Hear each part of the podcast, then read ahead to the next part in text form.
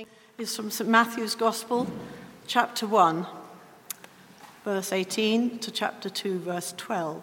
And you can find this in, on page 965 of the Church Bibles if you wish to follow it. This is how the birth of Jesus, the Messiah, came about. His mother Mary was pledged to be married to Joseph, but before they came together, she was found to be pregnant through the Holy Spirit. Because Joseph, her husband, was faithful to the law and yet did not want to expose her to public disgrace, he had in mind to divorce her quietly.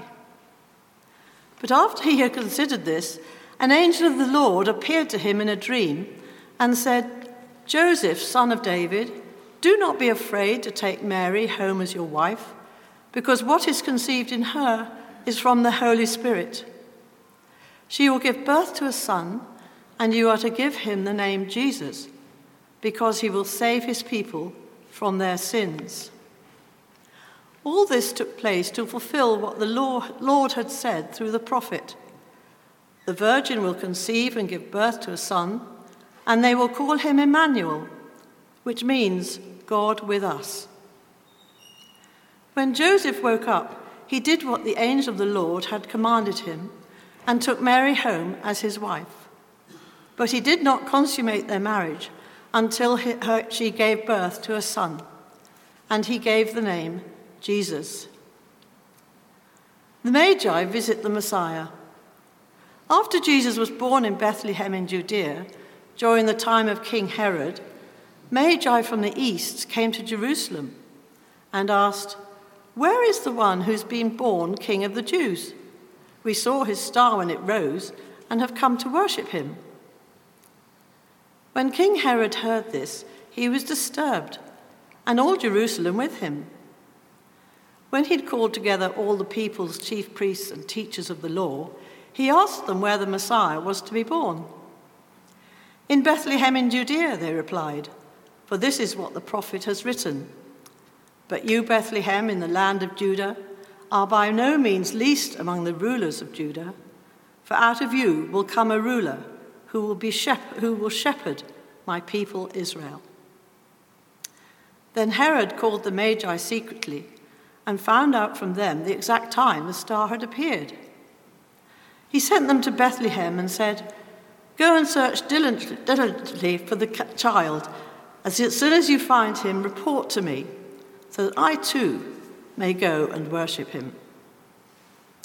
After they had heard the king, they went on their way, and the star they had seen when it rose went ahead of them until it stopped over the place where the child was.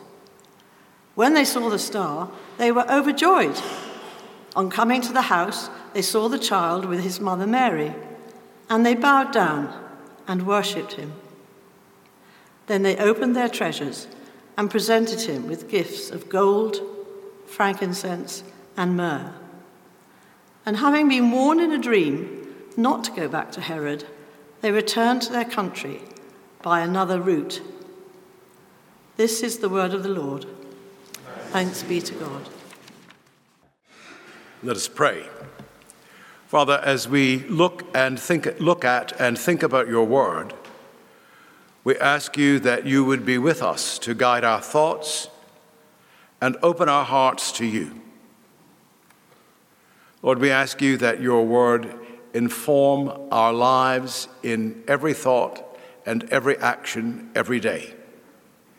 And that at this time, as we think specifically about your word in specific ways, we ask you that you would be with us to help us to understand it, to take note of it,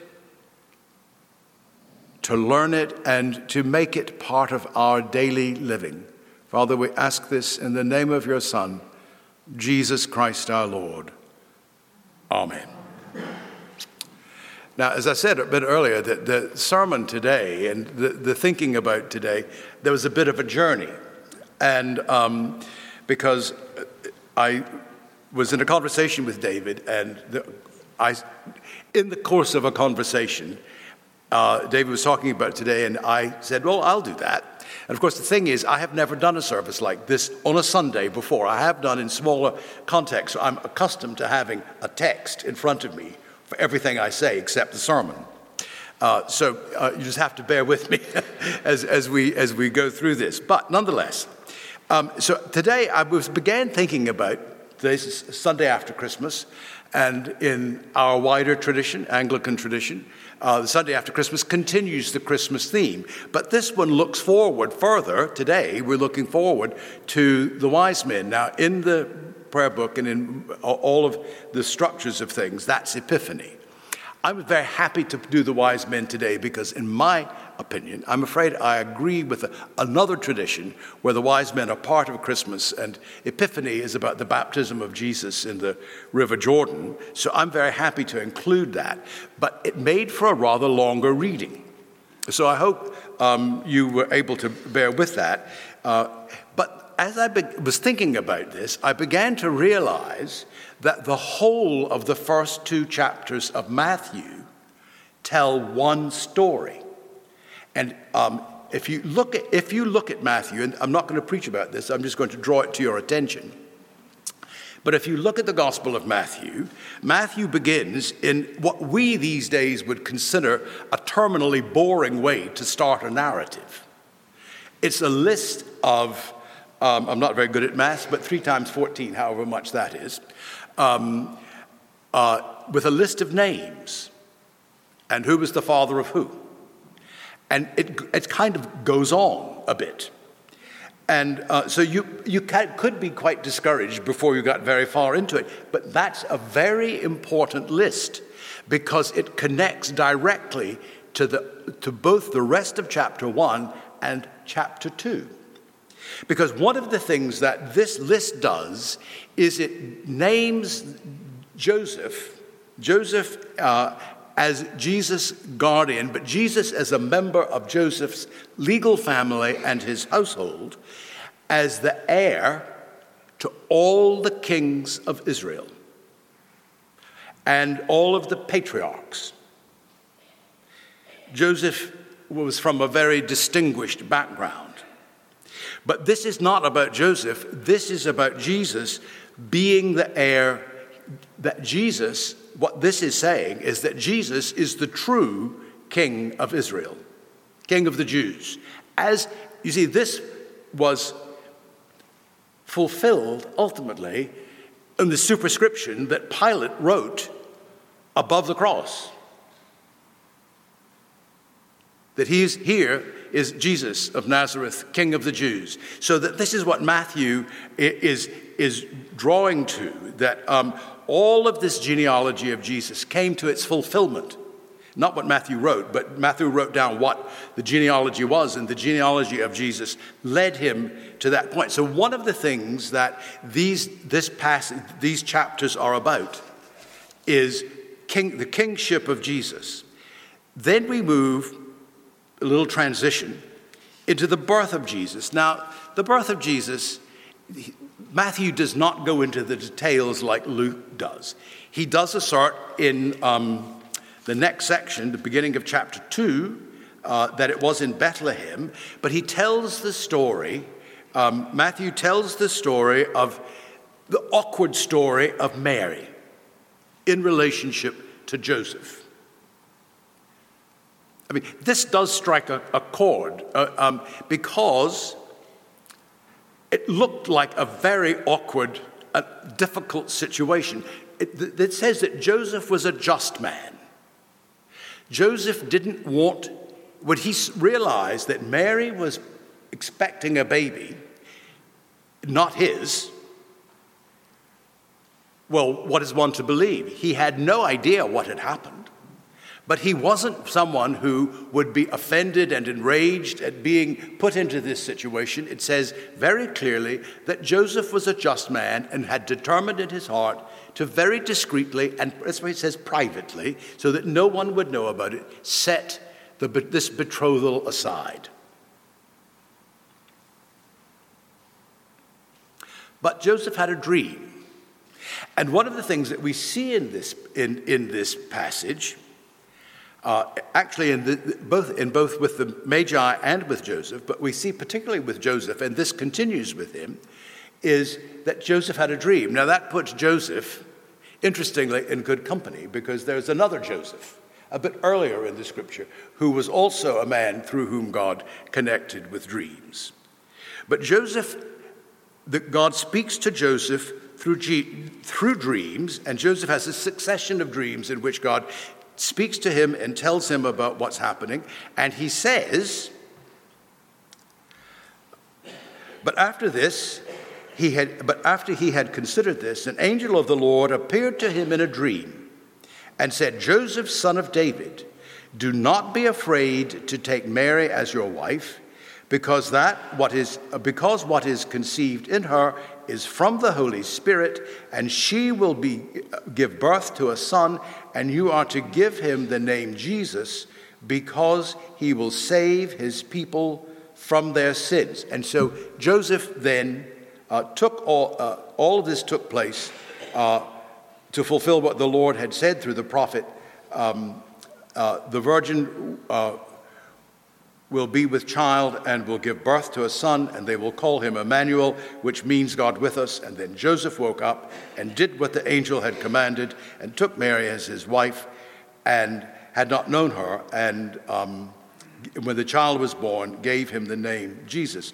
And then we move into the next chapter uh, to find out the details, some of the details, not about the birth, that, that's already happened. They're still in Bethlehem.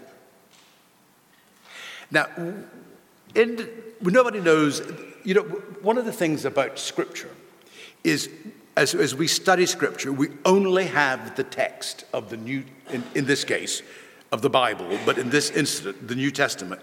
Nobody knows anything about A, the timing of this, we just know what that it says, after uh, Jesus was born in Bethlehem of Judea during the time of King Herod. That's the only time we have. Magi from the east came to Jerusalem and asked, Where is the one who has been born King of the Jews? We saw his star in the east and have come to worship him. So Mary and Joseph are in Bethlehem. And of course, you remember from Luke's account that they had to go to Bethlehem because that was the city of David, Joseph's ancestral place. And uh, the, the birth has happened, and they're still residing there. And then these men come from the east. Now, this was the point of Psalm 72, because Psalm 72 is seen as a prophecy of the Magi coming. And this links into this, again, this idea of kingship that we had with all of the lists of, uh, of, of, of, the kings of Israel um, in the beginning of chapter 1. Because this, the Magi, come and worship the infant Jesus, which makes him King of Kings. See, these men, I mean, they're wise men, but traditionally they're thought of as kings. But it means, and, and prophesied as kings, the kings of the east shall come, kings of east and west shall come and bear gifts. And so that this is, this establishes, this presents the picture of Jesus as um, the King of Kings. And the other thing that we see in Psalm 72 is not only is it about the kingship of Israel, but it's also the, about the Messiah. All of these king psalms are prophecies of Jesus as the Messiah. He is the anointed king. Now, the thing about kings is that they were anointed. If you read in, uh, there's several very interesting stories. There's um, the story of how Samuel anointed David, and the whole uh, to do about, you know, not this brother, no, not that one, no, not that one, yes, him. You know, go get him. Is there one more? You know, so they finally bring him, and then he pours the oil over him. But then there are other interesting stories um, uh, concerning other prophets um, about the kingship and the anointed one, so that the, so that the Messiah is so the king is also the Messiah, so that, so that these readings are funneling down onto the person of this infant. Majesty and glory, completely hidden, and will remain hidden until his resurrection. Actually, and fulfilled ultimately in his ascension, when he ascends to sit and reign at the right hand of the Father. So the kings come.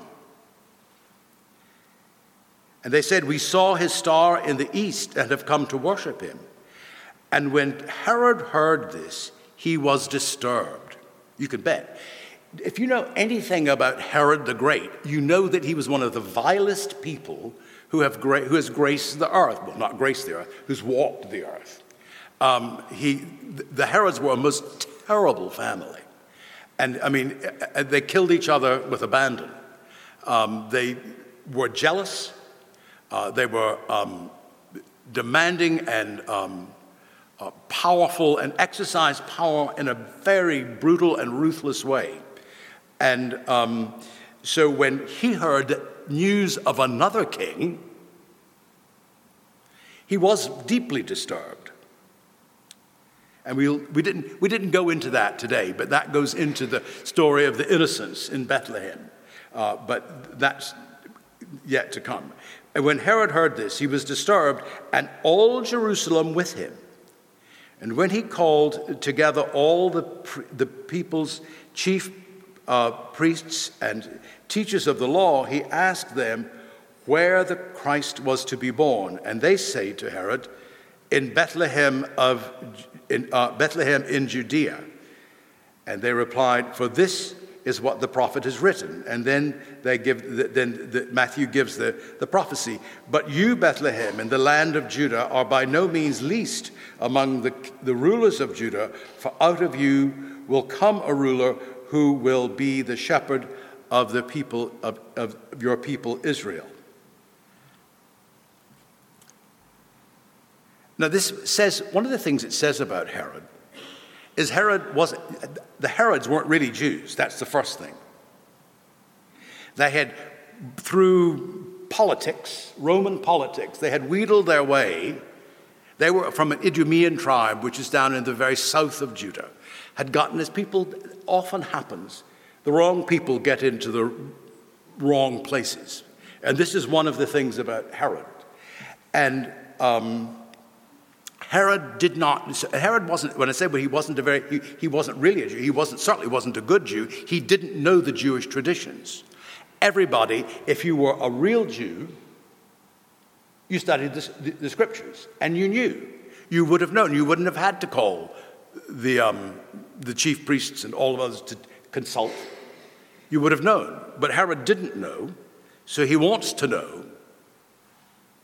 And they say in Bethlehem. So then Herod calls the Magi and uh, tells them he, got the, he wants to know when this happened. And he sent them to Bethlehem and said, Go and make a careful search for the child, and as soon as you find, find him, report to me so that I may go and worship him. Well, that's a lie. And after they had heard the king, they went their way, and the star they had seen in the east went ahead of them, and it stopped over the place where the child was. And when they saw the star, they were overjoyed. Now, I just want to think about that little episode. Um, Herod tells them it's in Bethlehem, but you have to go find out. I don't know anything more about it than that. But do come back and tell me. I'll have my plans. And then they set out. Now, these are people, let's just think about who these men are. We, we don't really, like one of the things I was referring to when I said we only have the text of Scripture, we don't know anything about them other than that they were, they were there. I mean, we, there's no details given. They were astrologers, most probably. They were most probably from Persia or that environment, somewhere around that Middle Eastern way, further, a good bit further east than um, Bethlehem. And so that they had seen, the, studying the stars, Who knows what motivated them? Nobody can possibly know. But these men set off traveling, and they got as far as Jerusalem. Following the star, now people have speculated about the star endlessly. Not long ago, I, I, I, um, a, a, friend uh, had a book about about it. It was quite a, quite a good book in which the star was most probably, yes, there was a star, and yes, it did happen at that time, and it was most probably a comet and not a star star, but a comet, something bright in the heavens. And, um, but whatever it was, well, however it was manifested, they were able, and it, what, this is the thing about this this is all done by the Holy Spirit. These people don't know that it's being done by the Holy Spirit, but it is. The Holy Spirit is moving and guiding people, everybody into position. It's like um, kind of almost like a stage set where there's Jesus has been born, and all of these things have to con- configure around them. And so people, things are happening, not very quickly, but things are happening around Jesus. And so that these these wise men, the magi from the east, are looking. Now, how on earth can you pick out a house or a dwelling place from a star up in the sky? You can't. I mean, that's an absurd idea. But what, what, what they did have was the Holy Spirit to lead and guide them and made them connect the star with the place that Jesus was living in. We don't understand how these things happened. There are a lot of people who want to understand it and try to get their minds into it, but you can't. I would advise you just to take the story as it comes and enjoy the story and love it, but you, you, we can't know beyond what the text tells us. So that they and they were filled with joy. And you can imagine that. Has it ever, if you just think about this, they have been journeying a great distance, and you see these um, uh, on TV, uh, these kind of camel trains. One assumes they came on camels. I mean, who knows what they came on? They could have come on donkeys or something else, but whatever they were on, they'd come a long way. They'd, um, who knows how they had, how long it had taken them. Uh, was probably a long time, no doubt a long time, because it was only step by step, you know, from wherever they started uh, to Bethlehem. And they had this hope of finding this person whom they didn't know who it was. They didn't know really where he was. They just knew he was that way. And then they come to the place. Now, if you put yourself in their position, you would be overcome with joy. What you had struggled for and worked for, what you were driven by to do this thing, was being fulfilled.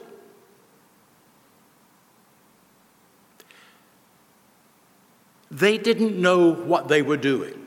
They only knew, I would assume, they only knew that they were from, they had read in the stars that this was, this child needed to be honored with gifts. So they came. They didn't have any foreknowledge of Jesus or any of, any of that kind of thing. They were operating out of complete ignorance, but they were guided by the Holy Spirit nonetheless. And so they came to the place um, where Jesus was, and when they, um, on coming into the house, they saw the child with his mother, and they bowed down and worshiped him. Now, there was, there they did come to know, there their ignorance, who knows what the conversation was, but one of the things, of course, we have to, we can't read ahead in the story because Mary didn't know. Mary had an idea that this child that was born was God's child. Important things were going to happen, but what they were no one knew. See, the thing is that it isn't as though this story is operating out of everybody already knows that it's very hard for us to get, you know, they don't know all the story already because they didn't know any of the story. But they did know this they did know that the child was the object of their journey. They knew that God, whom, however they knew him, because they weren't Jews, in whatever way they knew him, had led them to this place, and that this child was the object of God's action in their lives, had driven them, that they had been driven and impelled forward to this moment. And it was, I think that's an amazing moment.